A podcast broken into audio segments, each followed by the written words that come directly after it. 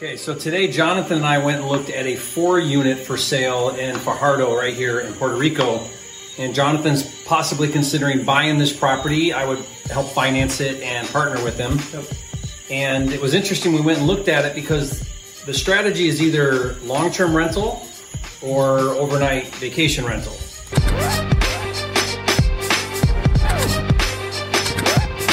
$1 doesn't get you much these days.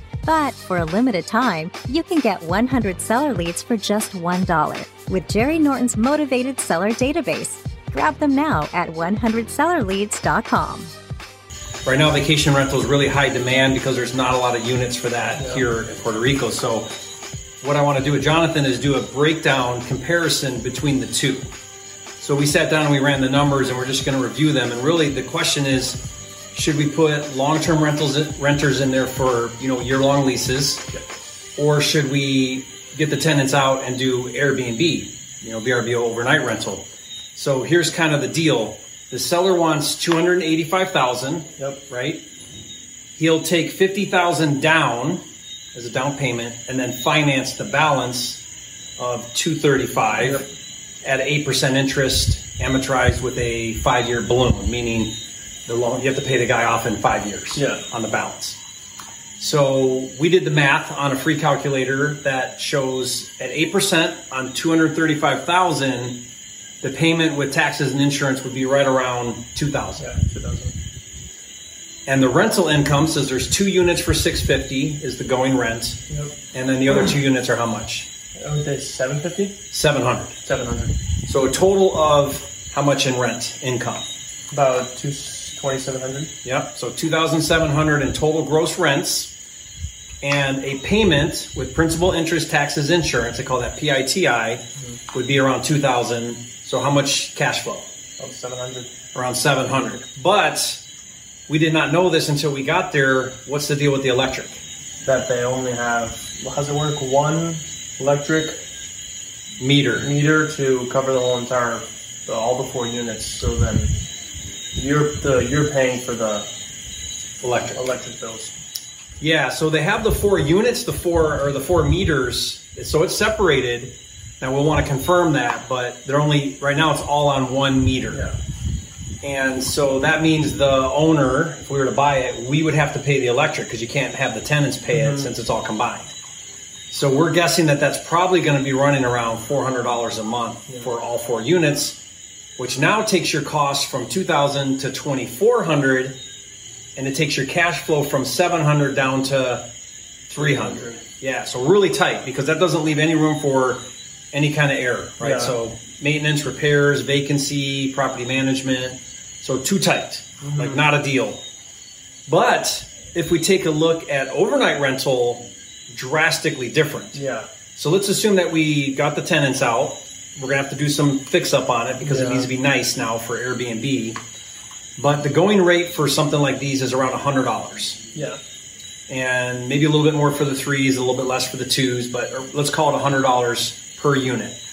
So that's four hundred dollars a night, right? Because there's four units, four hundred dollars a night. Thirty nights a month would be how much? Do you remember? Wasn't it like twelve? Twelve thousand. Twelve thousand. But that would be assuming every night's booked, which yeah. it's not. So the, about sixty percent. Sixty percent occupancy, which was down to like seven fifty. Mm-hmm. Seven thousand two hundred. Seven thousand two hundred is a reasonable yeah. occupancy. So seven thousand two hundred versus versus well versus yeah twenty four hundred in cost. So you're still going to have the twenty four hundred in cost, probably right? Yeah. But now you go from three hundred dollars a month to what was it around 5000 close to 5000 yeah. a month. Huge difference. Huge. Now there's more work involved right because you got to book them you got to pay a fee to like airbnb or vrbo yeah. you got cleaning you know so there's more work involved with an overnight rental model but way more cash flow. Yeah. And so that's why it makes a whole lot more sense often to if it's in the right location to consider overnight rental versus long-term rental so this thing goes from like not a deal at all as overnight or as long term, but a phenomenal deal yeah. on, VRBO. on VRBO. Yeah. So there are three. The problem is with this deal is there are three tenants. So three of the units are occupied. Mm-hmm. two of those are leases until like another yeah, so ten months still. So they're new leases, which means we'd have to keep those tenants in play. And then once they leave, then we could consider the VRBO model. Yes. So, do we want to take on a deal with very tight margins until we can get the tenants out? Maybe what's cool about it is it's only fifty thousand down, and the guy will carry the loan with us. Yeah.